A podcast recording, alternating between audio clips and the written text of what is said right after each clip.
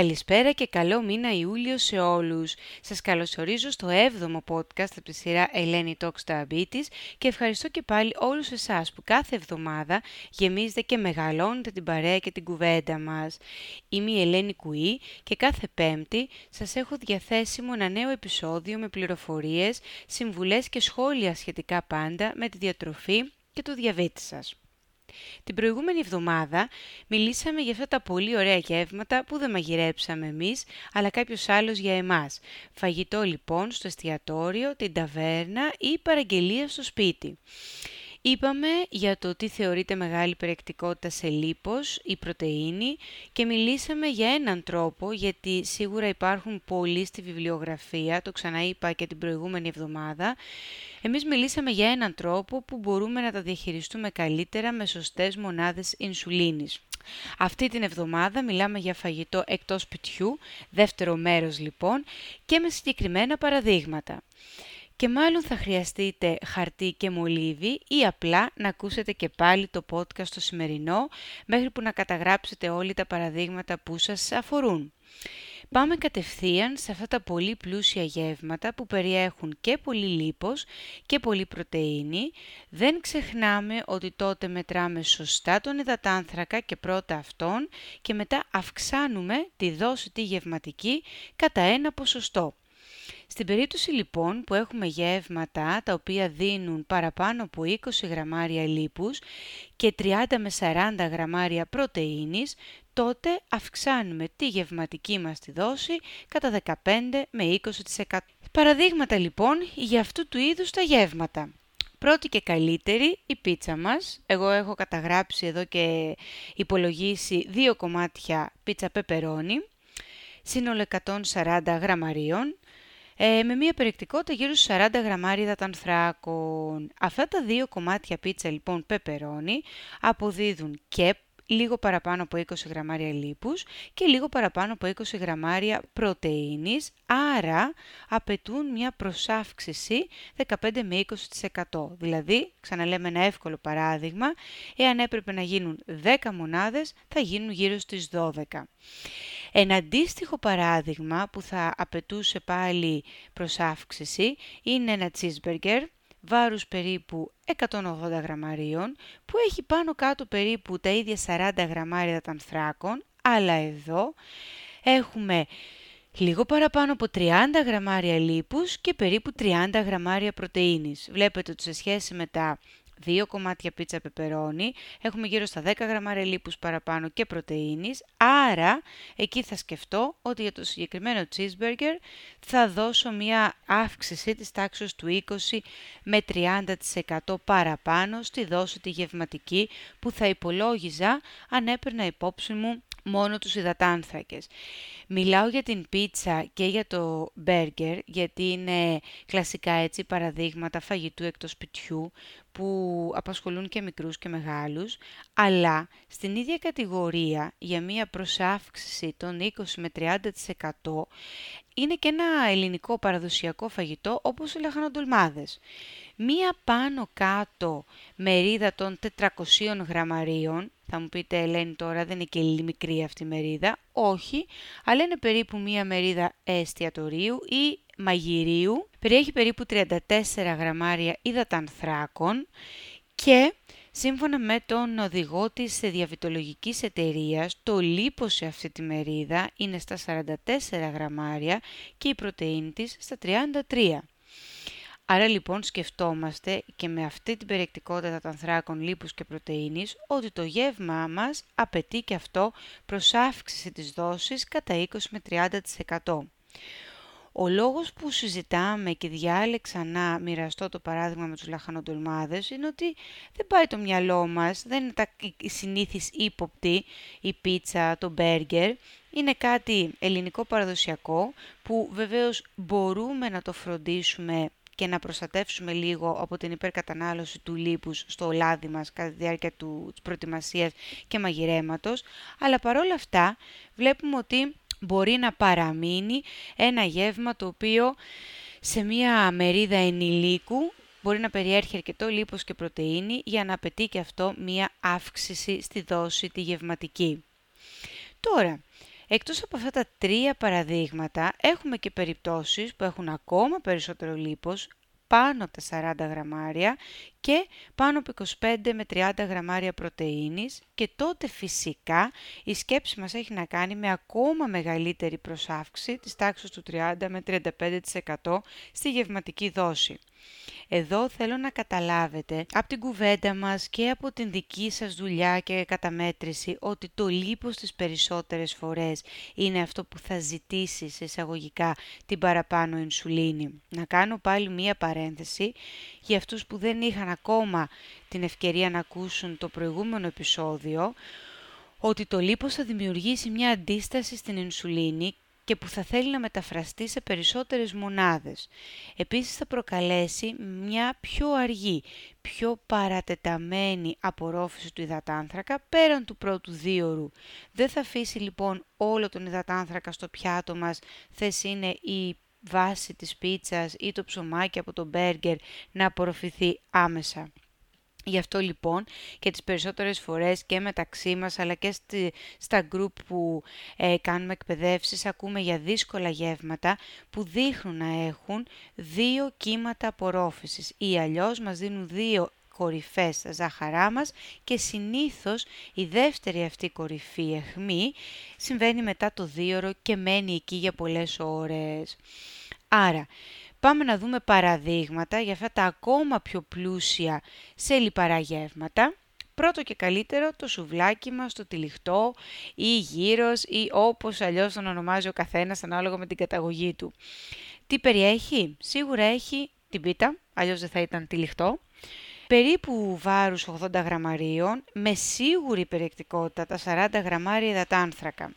Εδώ θα μοιραστώ μαζί σας στην προετοιμασία μιας παρουσίασης που έπρεπε να κάνω για αυτά τα δύσκολα γεύματα. Έκανα μια έρευνα αγοράς στο σούπερ μάρκετ και διάλεξα δύο-τρία πακέτα από πίτες για σουβλάκι. Η περιεκτικότητα σε υδατάνθρακα αλλάζει από εταιρεία σε εταιρεία και πραγματικά εντυπωσιάζει γιατί μπορεί να ξεπεράσει και το μισό του βάρους του ψωμιού ή της πίτας που έχουμε μπροστά μας. Έχουμε λοιπόν σίγουρα ένα πλούσιο φορτίο σε υδατάνθρακα. Έχουμε πάνω κάτω γύρω στα 90 με 100 γραμμάρια κρέας για το σουβλάκι μας το τυλιχτό, που μπορεί να αποδώσει από 30 γραμμάρια πρωτεΐνη και αυτό να κουβαλάει γύρω στα 30 γραμμάρια λίπους. Έχουμε συνήθως κάποια σως ή το ελληνικό μας το τσατζίκι, το οποίο έχει και αυτό έξτρα λιπαρά. Και φυσικά η γαρνιτούρα με τις πατάτες, τις τηγανιτές, που ενδεχομένως να πρέπει να τις υπολογίσουμε σαν ένα έξτρα 15 ανθράκων, αν ε, ο κύριος που το ετοίμασε ήταν ε, γενναιόδωρος. Άρα, μιλάμε για καθαρούς υδατάνθρακες της τάξης σίγουρα των 55 γραμμαρίων και με τόση πρωτεΐνη και τόσο λίπος να έρχεται από το κρέας, το τσατζίκι και αν είναι λαδωμένη πίτα και από την προετοιμασία της πίτας, σίγουρα θα χρειαστεί μια αύξηση δόσης για αυτούς τους 55 γραμμάρια άνθρακες της τάξης του 35 με 40%. Γι' αυτό είπα στην αρχή, μπορεί να σας ακούγονται πάρα πολλοί αριθμοί αυτοί, ε, χρειάζεται μολύβι και χαρτί ή να ακούσετε λίγο στο δικό σας έτσι χρόνο με ήσυχο μυαλό το podcast αυτό και να, το, και να κρατήσετε σημειώσεις. Ένα δεύτερο παράδειγμα ανάλογης ανάγκης σε αύξηση μονάδων μπορεί να είναι το παραδοσιακό μας παστίτσιο. Μία ποσότητα παστίτσιου των 450 με 500 γραμμάρια, πάλι γενναιόδορη μερίδα εστιατορίου, μπορεί να αποδώσει γύρω στα 70 γραμμάρια υδατάνθρακα, 60 λίπους και 46 πρωτεΐνης. Άρα πάλι και εδώ μιλάμε για μία αύξηση δόσης κατά 35 με 40%. Εδώ εγώ πάλι να σας πω ότι για τις εκτιμήσεις αυτές χρησιμοποίησα τον οδηγό της ελληνικής διαβητολογικής εταιρείας και θα πρέπει να σημειώσω πως είναι αρκετά πλούσιο σε λιπαρά η εκτίμηση που έχει κάνει στα παραδοσιακά γεύματα. Ξαναλέω ότι εμείς στο μαγείρεμά μας μπορούμε να είμαστε αρκετά πιο προσεκτικοί, κυρίως με τις πηγές των ε, λιπαρών. Άρα, ανακεφαλαιώνοντας για τα αλμυρά μας αυτά γεύματα, καλό θα είναι πρώτον και κυριότερον να ξέρουμε την περιεκτικότητά τους σε υδατάνθρακα και να μπορούμε να διαβάσουμε καλύτερα από πού έρχονται οι υδατάνθρακες αυτοί. Δεύτερον και σημαντικό, να έχουμε ασχοληθεί λίγο και να έχουμε μελετήσει αυτό που έχουμε μπροστά μας να φάμε όσον αφορά περιεκτικότητα σε λιπαρά και πρωτεΐνες για να μπορούμε τελικά να αποφασίσουμε για αυτή την αύξηση μονάδων λίγο καλύτερα διαβασμένη. Τώρα, ανάλογη συμπεριφορά, γιατί δεν είναι μόνο αλμυρά ε, τα γεύματα τα οποία είναι πλούσια σε λιπαρά, μπορούν να έχουν και, τα, και μερικά γλυκά μας. Φυσικά εδώ θα πω ότι αν γνωρίζουμε τη συνταγή, ο υπολογισμός θα γίνει πιο εύκολα μια φορά και θα ξέρουμε στη συνολική ποσότητα, στο ταψί μας ή τη φόρμα μας, πόσους υδατάνθρακες έχουμε και μετά απλά θα πρέπει να μοιράσω για τα κομμάτια που βγάζει για να έχω μια εκτίμηση και του υδατάνθρακα ένα κομμάτι αλλά και των λιπαρών. Αυτό φυσικά όπως είπα θα γίνει μια φορά και την επόμενη θα έχουμε ήδη υπολογισμένο το γλυκό μας. Αυτό το λέω γιατί πάρα πολλές φορές το αναφέρω και στα ραντεβού και στις συζητήσεις μαζί, μας, μαζί μου και με κοιτάνε κάποιοι λίγο παράξενα. Η αλήθεια είναι ότι όλοι στο σπίτι μας πάνω κάτω μία συνταγή χρησιμοποιούμε για το γλυκό μας ή για το κέικ μας και ένα συγκεκριμένο ταψί ή φόρμα. Οπότε πραγματικά μία φορά θα γίνει ο υπολογισμός αυτός. Τώρα, όταν σκεφτόμαστε λιπαρά γλυκά, εννοούμε γλυκά με βούτυρο, με κρέμες, με σφολιάτες και θα σας ε, αναφέρω, τα έχω εδώ έτσι γραμμένα μπροστά μου, μία λίστα στα 100 γραμμάρια ορισμένων γλυκών αγαπημένων, ποια είναι τα πιο πλούσια σε υδατάνθρακα και λίπους, λίπος και ποια ακολουθούν με μεσαία περιεκτικότητα και λίγο πιο χαμηλή και θα κλείσουμε στο τέλος με κάποια ελληνικά γλυκά. Τώρα, από τα πιο βαριά, ανά 100 γραμμάρια κομμάτι, το ξαναλέω, σε υδατάνθρακες και λίπους, ξεκινάει το μπράουνι, ακολουθεί ένα μάφιν σοκολάτα των 100 γραμμαρίων και ο μπακλαβάς, Όλα αυτά τα τρία περιέχουν περίπου γύρω στα 52 με 54 γραμμάρια ανθράκων στα 100 γραμμάρια και από 25 μέχρι 31 γραμμάρια λίπους. Καταλαβαίνουμε λοιπόν ότι έχουμε και πολύ φορτίο υδατάνθρακα αλλά και αρκετό λίπος ώστε ο υδατάνθρακας αυτός να μην απορροφηθεί, να μην ολοκληρώσει την απορρόφηση του μάλλον στο πρώτο δίωρο. Τώρα, στη μεσαία ομάδα έχουμε το αγαπημένο μου μπανόφι, έχουμε τάρτα σοκολάτας και έχουμε και το προφιτερόλ.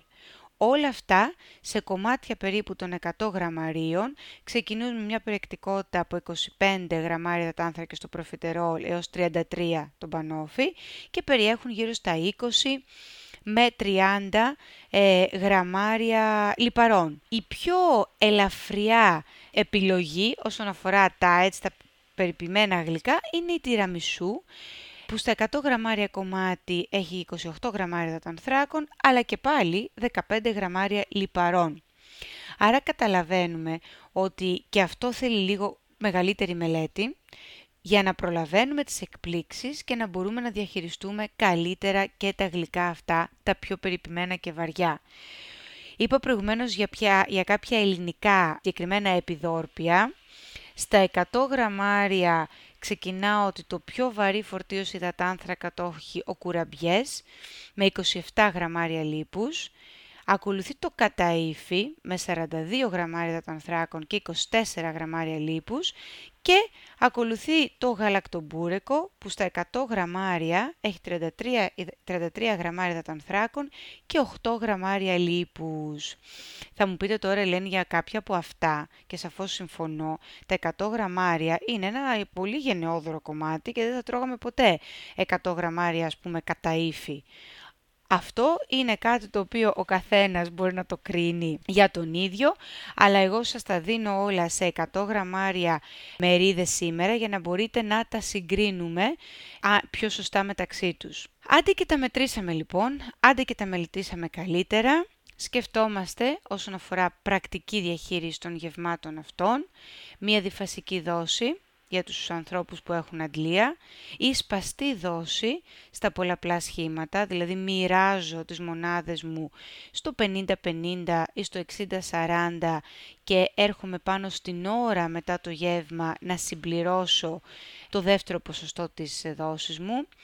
Εγώ θα πω κάτι για τα αλμυρά γεύματα, ότι αν προσθέσουμε σαλάτα ή φυτικές σύνες και ξεκινήσει το γεύμα από εκεί, έχουμε πάλι μια καλύτερη απορρόφηση και μια χαμηλότερη αχμή στα ζάχαρα. Κάτι άλλο πρακτικό που έχει να κάνει με τα γεύματα εκτός σπιτιού, αν είναι σε πολλά διαφορετικά μέρη, το πρώτο πιάτο, το κυρίως πιάτο, το επιδόρπιο, τότε ομαδοποιούμε τα μπόλους ή αλλιώς τις γευματικές δόσεις και δίνουμε τη δόση μας για το πρώτο και το δεύτερο μέρος του γεύματος και κάνουμε μια ξεχωριστή δόση για το επιδόρπιο στο τέλος. Σαφώς όλος αυτός ο προγραμματισμός είναι πιο εύκολος με την αντλία, αλλά όχι απίθανος σε ανθρώπους με πολλαπλά σχήματα ενέσεων. Θα μου πείτε πάλι, Ελένη, πολύ ωραία όλα αυτά και πάλι θα μπορούσα να μιλάω για ώρες ατελείωτες για αυτά τα δύσκολα γεύματα, αλλά πώς ξέρω εγώ ότι το πέτυχα, ότι το μέτρησα σωστά, ότι έκανα την κατάλληλη προσάυξηση, ότι χώρισα στο σωστό ποσοστό τη δόση μου. Ένα σημείο που ελέγχει όλα αυτά είναι ότι στο 2 ώρο είμαστε κάτω από 180 mg ανά όσον αφορά την τιμή γλυκόζης μας. Πάλι θα πω προσοχή, υπάρχει ο κίνδυνος για υπερεκτίμηση κυρίως του γλυκού τις περισσότερες φορές.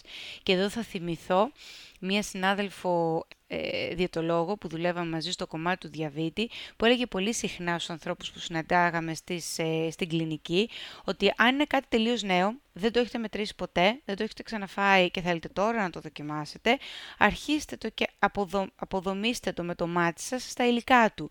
Παραδείγματος χάρη ένα cheesecake, μπορούμε να δούμε ότι έχει λίγο μπισκότο, έχει λίγο στην κρέμα και αν δεν έχει τίποτα από πάνω, αυτές είναι περίπου οι δύο πηγές του υδατάνθρακα. Κλείνοντας, μετά και από τα σημερινά μας παραδείγματα, θέλω να πιστεύω πως θα είστε λίγο καλύτερα διαβασμένοι στο επόμενο κάλεσμα ή έξοδο για φαγητό. Και τόσο καιρό σκέφτομαι ότι μιλάμε για τρόφιμα, για στιγμές της ημέρας και για γεύματα που μπορεί να έχουν τις ιδιωτερότητές τους. Την επόμενη εβδομάδα σκέφτηκα να μιλήσουμε για τα παιδιά μας με διαβήτη, μια ιδιαίτερη ηλικία που καλείται να προσαρμοστεί διατροφικά και όχι μόνο στη διάγνωση. Μέχρι τότε να είστε όλοι καλά, μικροί μεγάλοι και τα λέμε την επόμενη εβδομάδα. Γεια σας!